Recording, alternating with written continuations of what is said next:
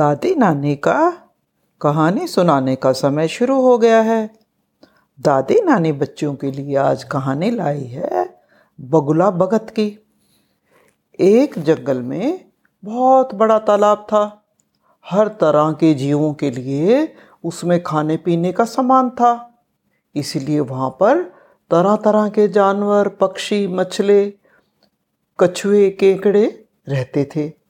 और पास में ही एक बगुला भी रहता था जिसे काम करना बिल्कुल अच्छा नहीं लगता था। उसकी आंखें भी कुछ कमज़ोर थी। मछलियाँ पकड़ने के लिए मेहनत करनी पड़ती है जो उसे खलती थी, इसीलिए आलस्य के मारे वो ज़्यादातर भूखा ही रहता था और एक टांग पर खड़ा यही सोचता रहता, क्या उपाय किया जाए कि बिना हाथ पैर हिलाए रोज खाना मिले। एक दिन उसे एक तरीका सूझा और वो उसे आजमाने बैठ गया। बगुला तालाब के किनारे खड़ा हो गया और लगा आंखों से आंसू बहाने। एक केकड़े ने उसे आंसू बहाते देखा तो वो उसके निकट आया और पूछने लगा, मामा क्या बात है, भोजन के लिए मछलियों का शिकार करने के बजाय आप खड़े आंसू बहा रहे हो। बगुले ने जोर की हिचकी ली और भर्राए गले से बोला, बेटे बहुत कर लिया मछलियों का शिकार, अब मैं ये पाप और नहीं करूँगा। मेरी आत्मा जाग उठी है, इसीलिए मैं नज़दीक आई मछलियों को भी नहीं पकड़ रहा हूँ, तुम देख रहे हो। केकड़ा बोला, मामा शिकार नहीं करोगे तो खाओगे क्या, और खाओगे नहीं तो मर जाओगे।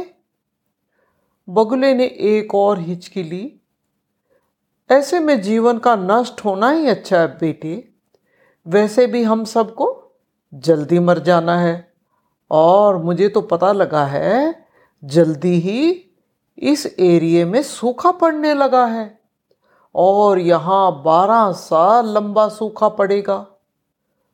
बगुले ने केकड़े को बताया, ये बात उसे एक बहुत बड़े महात्मा ने बताई है और जिसकी भविष्यवाणी कभी गलत नहीं होती।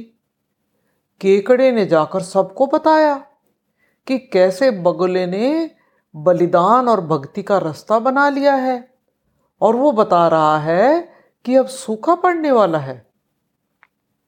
उस तालाब के सारे जीव, मछलियाँ, कछुए, केकड़े, बतके, सारस आदि दौड़े दौड़े बगुले के पास आए और बोले, भगत मामा अब तुम्हें हमें कोई रास्ता बताओ, कोई अकल लड़ाओ, अब तो तुम महाज्ञानी बन गए हो, हमारा बचाव कैसे होगा।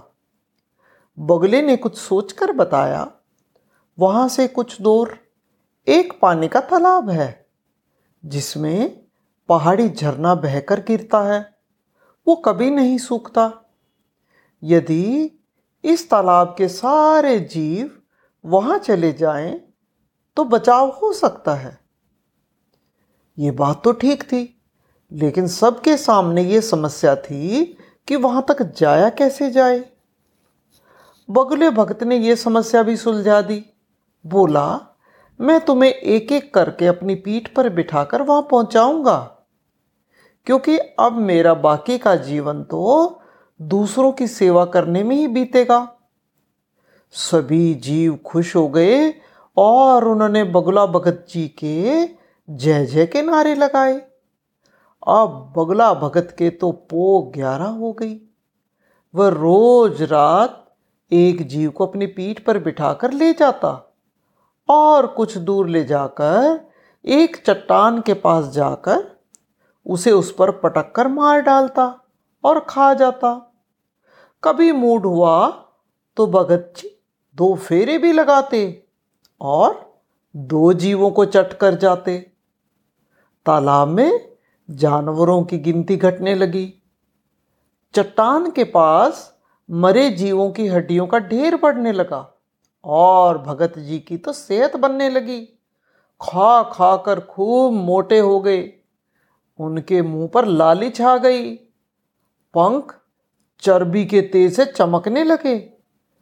उन्हें देखकर दूसरे जीव कहते, देखो दूसरों की सेवा का फल और पुण्य भगत जी के शरीर को लग रहा है। बगुला भगत मन ही मन खूब हंसता। वो सोचता, देखो दुनिया में कैसे कैसे मूर्ख और जीव भरे पड़े हैं जो सबका विश्वास कर लेते हैं। ऐसे मूर्खों की दुनिया में थोड़ी चालाकी से काम लिया जाए तो मज़े ही मज़े हैं। बिना हाथ पैर हिलाए खूब दावत उड़ाई जा सकती है। संसार से मूर्ख प्राणी कम करने का मौका मिलता है तो बैठे बिठाए पेट भरने का जुगाड़ हो जाए और सोचने का भी बहुत समय मिल जाता है।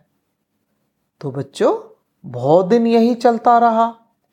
एक दिन केकड़े ने बगुले से कहा, मामा तुमने इतने सारे जानवर वहाँ पहुँचा दिए, लेकिन मेरी बारी तो अभी तक नहीं आई। भगत जी बोले, बेटा आज तेरा ही नंबर लगाते हैं, आओ मेरी पीठ पर बैठ जाओ।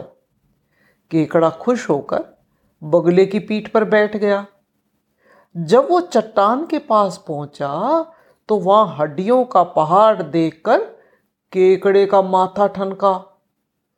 वो हकलाया, ये हड्डियों का ढेर कैसा है और पानी का तालाब कितनी दूर है मामा। बगुला भगत ठां ठां करके खूब हंसा और बोला, मूर्ख वहाँ कोई तालाब नहीं है। मैं एक एक को पीठ पर बिठाकर यहाँ लाता हूँ और मार कर खा जाता हूँ। आज तो तुम्हारी बारी है, आज तुम मरोगे। केकड़ा सारी बात समझ गया। वो तो डर के मारे कांप उठा, परंतु उसने हिम्मत नहीं हारी और तुरंत अपने जंबूर जैसे पंजों को आगे बढ़ाकर उसने दुष्ट बगले की गर्दन दबा दी और तब तक दबाए रखी जब तक उसकी जान न निकल गई। फिर केकड़ा बगले भगत का कटा सिर लेकर तालाब पर लौटा और उसने सारे जीवों को सच्चाई बता दी कि कैसे दुष्ट बगला उन्हें धोखा देता जा रहा था। तो बच्चों, इस कहानी से हमें क्या सीख मिलती है? हमें कभी भी दूसरों की बातों पर आँख मूंद कर विश्वास नहीं करना चाहिए। थोड़ा अपने आप भी सोचना चाहिए। तो बच्चों, आज की कहानी यहीं ख़त्म होती है।